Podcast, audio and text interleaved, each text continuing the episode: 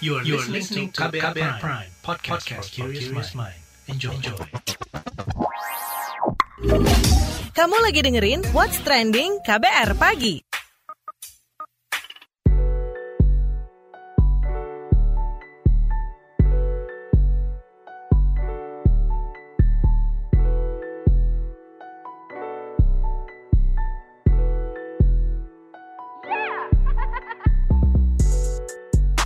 KBR Pagi siaran pagi radio paling update. Selamat pagi. Apa kabar Anda hari ini di hari Selasa 1 Juni 2021? Kembali lagi saya Don Brady menemani pagi hari Anda di What's Trending KBR Pagi yang selalu ngobrolin hal-hal yang lagi ramai diperbincangkan. Pagi ini kita ngobrolin soal ragam respon kala Abdi Sleng dijadikan komisaris Telkom. Nah selama ini Abdi Negara Nurdin atau dikenal luas sebagai gitaris grup musik slang, baru-baru ini ditunjuk oleh Menteri BUMN Erick Thohir sebagai komisaris PT Telkom Indonesia. Netizen pun meresponnya beragam ya, mulai dari kritik hingga dukungan mewarnai media sosial hingga membuat nama Abdi Slang menjadi trending topik pastinya. Sementara itu melalui akun resmi di Instagram pihak Slang menulis selamat untuk sang gitaris karena menjadi komisaris independen perusahaan plat merah itu. Slang berharap Abdi bisa amanah dalam menjalankan tugas dan mampu membawa perubahan yang lebih baik. Sebelum kita bahas lebih lanjut soal ini, lebih dulu kita simak opini warganet plus 62 berikut ini.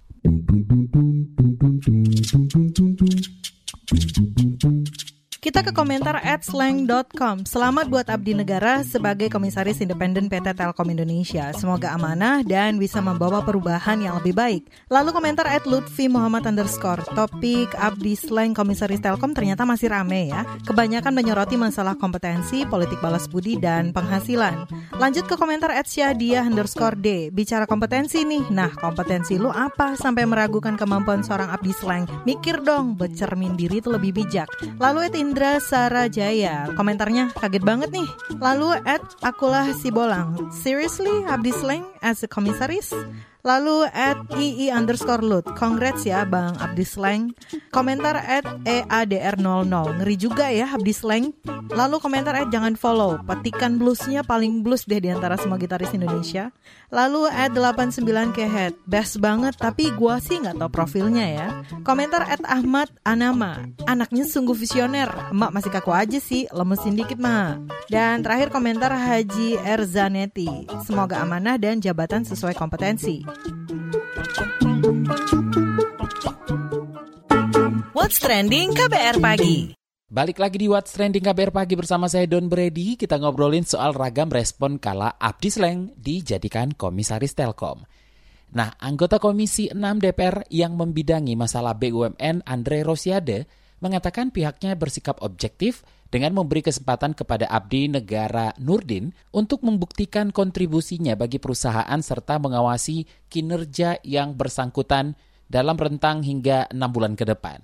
Lebih lanjut, kita obrolkan bareng anggota Komisi 6 DPR, Andre Rosiade. Oke, Pak Andre, penunjukan Abdi Sleng menjadi komisaris Telkom menjadi perhatian netizen nih. Anda melihat apakah keputusan ini sesuai kebutuhan?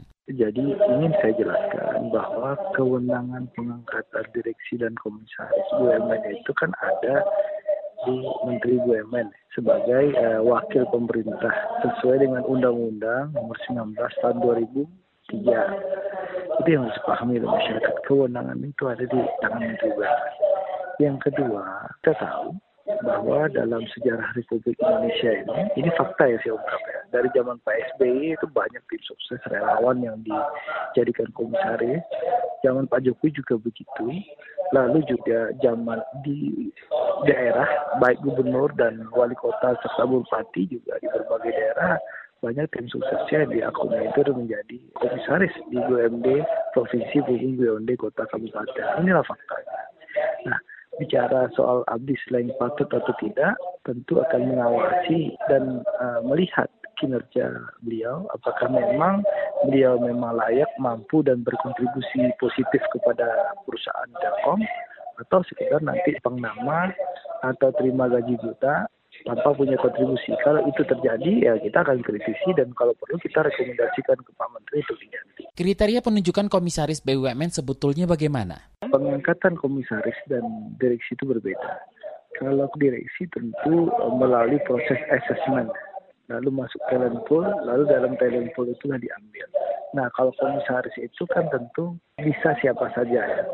Banyak tokoh, banyak orang yang diangkat jadi komisaris. Nah, kalau bicara Abdi selain tidak punya kompetensi, ya kita lihat kebutuhan pemerintah di Telkom seperti apa. Dari keterangan uh, staf khusus Menteri BUMN, Saudara Aris meninggal, dan kita sudah mendengar bahwa kepentingan Telkom, kenapa Saudara Abdi selain ini diangkat, karena memang Telkom ke depan akan ada penguatan konten-konten yang diharapkan bisa menjadikan kekuatan Telkom dan pendapatan Telkom di masa depan. Nah, kita tunggu saja enam bulan ini kontribusinya ada atau tidak. Gitu. Karena soal kompetensi kan semua bisa diperdebatkan. Dari sudut kacamata mana kita melihat. Nah, kami di Komisi 6 mencoba seobjektif mungkin ya memberikan kesempatan yang bersangkutan ya tiga sampai enam bulan lah bekerja tapi setelah itu kita lihat. Kalau memang baik kita dukung kalau memang tidak berkontribusi ya kita dorong untuk pemerintah mengganti yang bersangkutan. Apa jam terbang di bisnis BUMN yang uh, digawangi menjadi hal yang wajib dimiliki ya kan tidak harus punya pengalaman di BUMN, tapi punya pengalaman di dunia bisnis yang lain, di dunia lain banyak orang kok yang jadi komisaris di berbagai hal ya. Sekali lagi ini kewenangan pemerintah melalui Menteri BUMN. Nah, tinggal bagaimana kita mengontrol nanti yang bersangkutan punya kontribusi positif atau tidak. Kalau sekarang kita kritisi kita bilang harus diganti kan kita nggak fair dulu. Mari kita berikan kesempatan, kita lihat dulu kinerja yang bersangkutan seperti apa. Kalau dibilang ini relawan ya dari zaman presiden sebelumnya juga relawannya juga jadi komisaris. Bukan hanya presiden, gubernur, wali kota, bupati juga melakukan hal yang sama tim suksesnya relawannya juga diakomodir jadi komisaris BUMD gitu loh. Nah, apa saja nanti yang menjadi kerja dan tanggung jawab seorang komisaris BUMN? Komisaris ini kan kepanjangan tangan dari pemegang saham. Jadi tugasnya mengawasi kinerja direksi.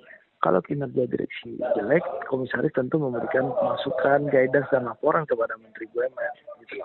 Nah, nanti kita dalam rapat berkala, kita kan sering rutin nih rapat dengan Menteri BUMN maupun juga dengan BUMN, Telkom bisa kita panggil, nanti kita akan tanya perkembangan perusahaan, kinerja perusahaan maupun kinerja masing-masing baik direksi maupun komisaris. Itu bisa kita evaluasi dan kita ukur. Terima kasih anggota Komisi 6 DPR Andre Rosiade.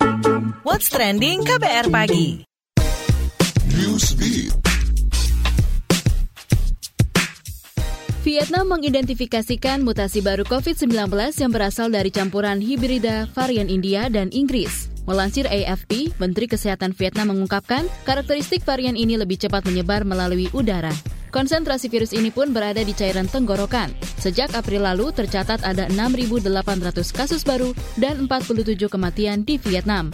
Peningkatan kasus ini berpotensi kembali memperlakukan pengetatan kegiatan masyarakat beserta bisnis yang berjalan di wilayah tersebut. Untuk pertama kalinya, Eropa mengizinkan vaksinasi COVID-19 dengan Pfizer terhadap anak usia 12 hingga 15 tahun. European Medicine Agency atau EMA mengklaim vaksin ini dapat ditoleransi dengan baik oleh para remaja dan efek sampingnya tidak mengkhawatirkan. Selain Eropa, Amerika Serikat dan Kanada pun telah memberikan lampu hijau terhadap vaksinasi untuk kelompok usia ini. Jerman pun akan menjadi negara pertama di Eropa yang melakukan vaksinasi bagi usia 12 tahun ke atas. Keamanan vaksinasi pun telah dilakukan oleh EMA. Akibat peluncuran nasi padang without nasties atau menikmati nasi padang tanpa rasa bersalah, sebuah kafe lokal di Singapura The Ritual meminta maaf. Hal ini menyusul kritikan dan hujatan yang diberikan para warganet di kolom komentar Instagram mereka. Kafe yang kerap menyajikan makanan sehat ini dikritik karena dianggap tak menghargai budaya terkait nasi padang yang berasal dari Indonesia.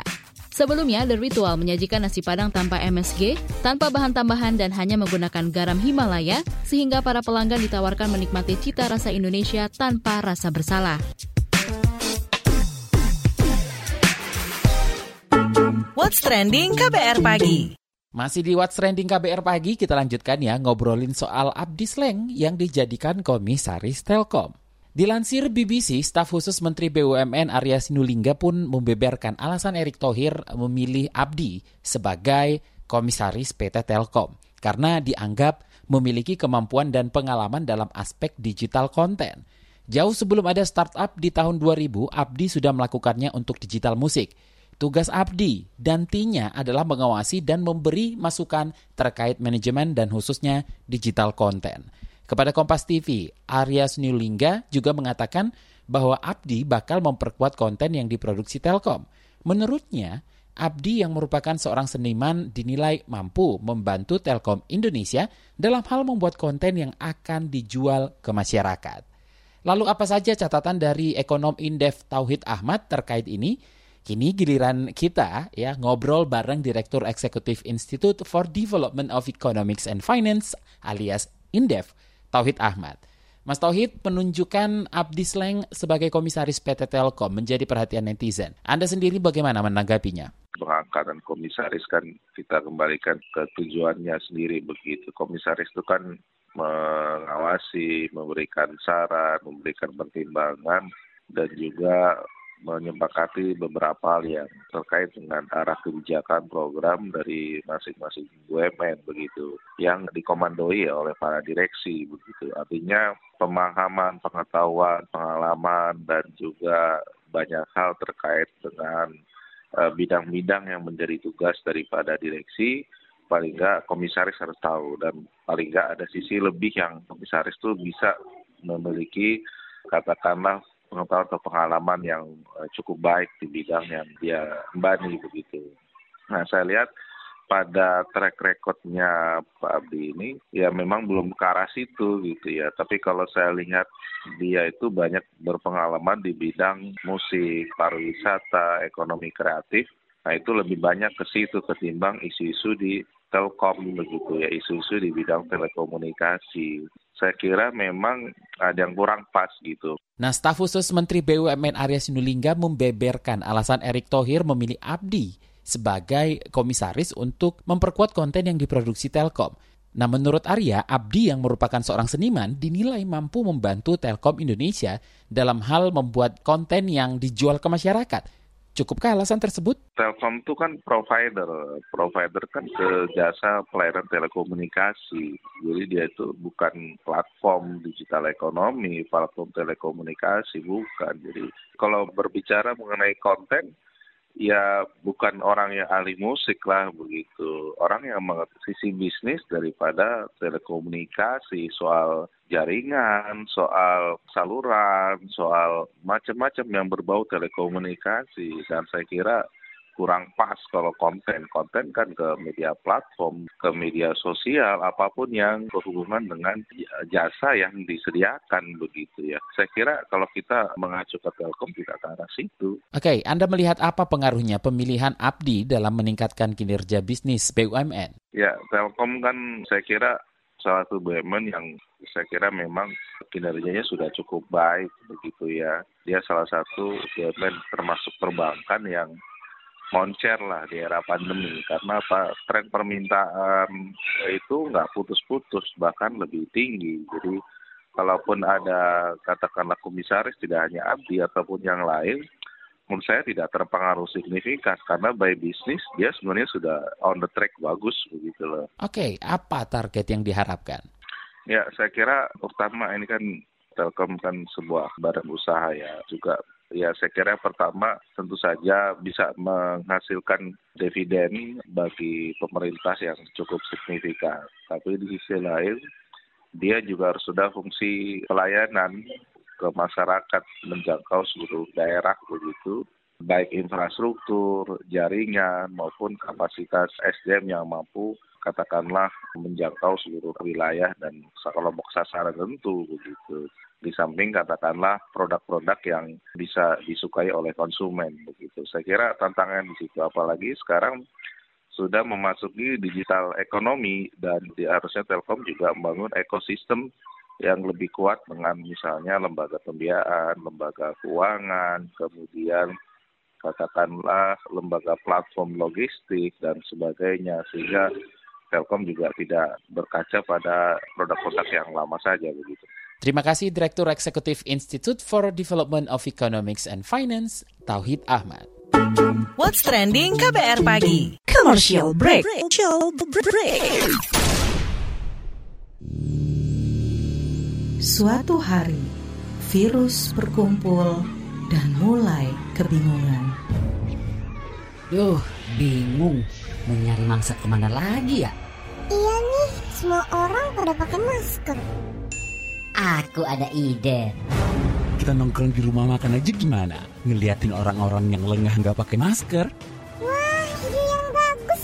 Seru.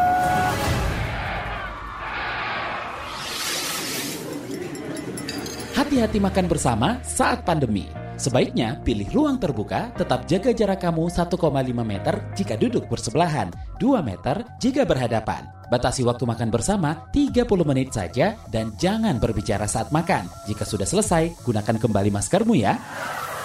Jangan sampai lengah, COVID masih ada. COVID masih ada. Pesan layanan masyarakat ini adalah kampanye bersama media lawan COVID-19. What's Trending KBR Pagi.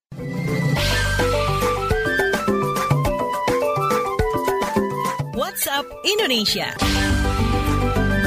WhatsApp Indonesia dimulai dari Banyuwangi. Para penyandang tunanetra di Kabupaten Banyuwangi, Jawa Timur, kini bisa mengakses dokumen administrasi kependudukan dengan huruf Braille.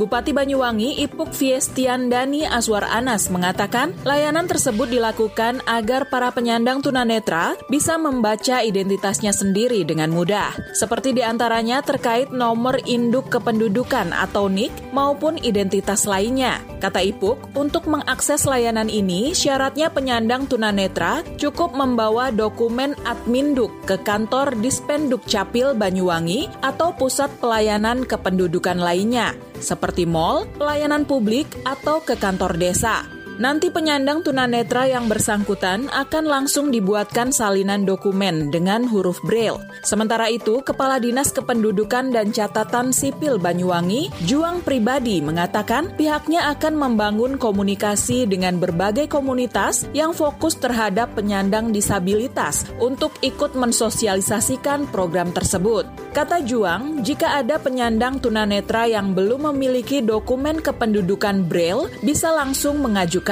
Sementara itu, salah satu penyandang tunanetra di Banyuwangi, Siswanto, mengaku senang telah memiliki dokumen kependudukan dalam huruf Braille karena sangat memudahkan dirinya untuk membaca dokumen kependudukan yang diperlukan. Ke depannya, ia berharap seluruh instansi di Banyuwangi dilengkapi dengan dokumen dengan huruf Braille sehingga ramah penyandang disabilitas. Selanjutnya menuju Aceh. Pelaku usaha mikro kecil dan menengah UMKM di kawasan wisata Pantai Ujong Blang, Kota Lok Sumawe merugi miliaran rupiah menyusul dampak bencana alam banjir rob yang terjadi Rabu lalu. Pemilik Pondok Rujak Bunda Tiara, Pantai Ujong Blang, Faru Razi mengatakan seluruh bangunan berkonstruksi kayu itu bersama fasilitas tempat duduk rusak diterjang air laut yang naik ke permukaan. Kata dia, pihaknya terpaksa menganggur setelah terkena dampak bencana tersebut. Sudah beberapa hari ini pihaknya tidak bisa berjualan dan pondoknya rusak semua. Ia berharap Pemkot Lok Sumawe untuk dapat membantu rehabilitasi dampak bencana itu perekonomian pelaku UMKM dapat kembali bangkit. Lantaran mereka sekarang menganggur atau kehilangan sumber mata pencaharian. Terakhir mampir Bali, Bali mendukung pertumbuhan penggunaan kendaraan listrik ramah lingkungan. Hal ini dilakukan dengan memodifikasi kendaraan konvensional menjadi tenaga listrik. Penggunaan kendaraan ini juga dianggap relatif lebih murah harganya. Melansir Antara News, manajer pemasaran PT PLN UID Bali, Oscar Praditya mengatakan salah satu peluang meningkatkan penggunaan kendaraan listrik adalah mengubah atau memodifikasi kendaraan konvensional saat ini. Menurutnya, hal ini dapat menarik penggunaan kendaraan listrik ketimbang konvensional, sebab harga kendaraan listrik saat ini masih tinggi sehingga harus diberikan solusi yang lebih ramah kantong. Demikian WhatsApp Indonesia hari ini. Demikian kabar pagi hari ini. Jika Anda tertinggal siaran ini, Anda kembali bisa menyimaknya di podcast What's Trending yang ada di kbrprime.id, Spotify, dan di aplikasi mendengarkan podcast lainnya.